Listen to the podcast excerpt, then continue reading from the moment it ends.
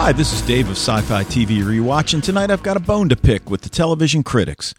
Now, watching Keanu Reeves play replacement quarterback Shane Falco in the 2000 movie The Replacements for about the 15th time last weekend caused me to think about my reaction to the 2014 film Lucy, starring Scarlett Johansson. While the two films' storylines couldn't be more different, the commonality that links them is that critics trashed each while the public responded a bit less harshly. While critics didn't think much of Luc Besson's science fiction tale of a young girl living on society's edge, suddenly taken against her will and forced to operate as a drug mule, I took it for what it was, a story somewhat cautionary about what happens when bad guys and chemistry collide. Johansson's character Lucy has drugs implanted in her stomach, but the bag ruptures, allowing the drug to seep into her system.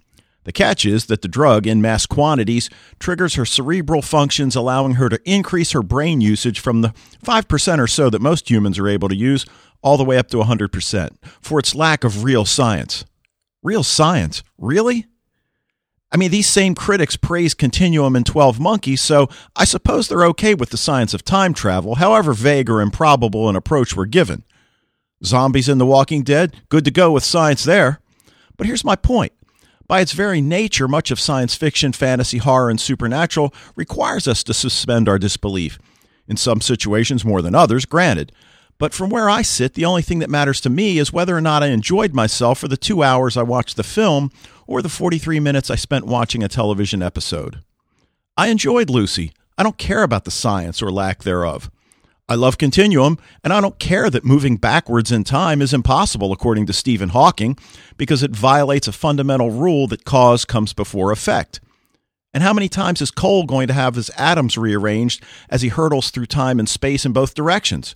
Seems like the 12 Monkeys writers disagree with Hawking's scientific viewpoint of time travel. So why can't the critics just shut the hell up and watch the show? Judge the story arcs, judge the characters, judge the acting, judge the dialogue, but don't judge the science so harshly. It's science fiction. It's supposed to be fantastic, fun. Of course I want to be challenged, and much of the genre material I love requires significant leaps of faith anyway.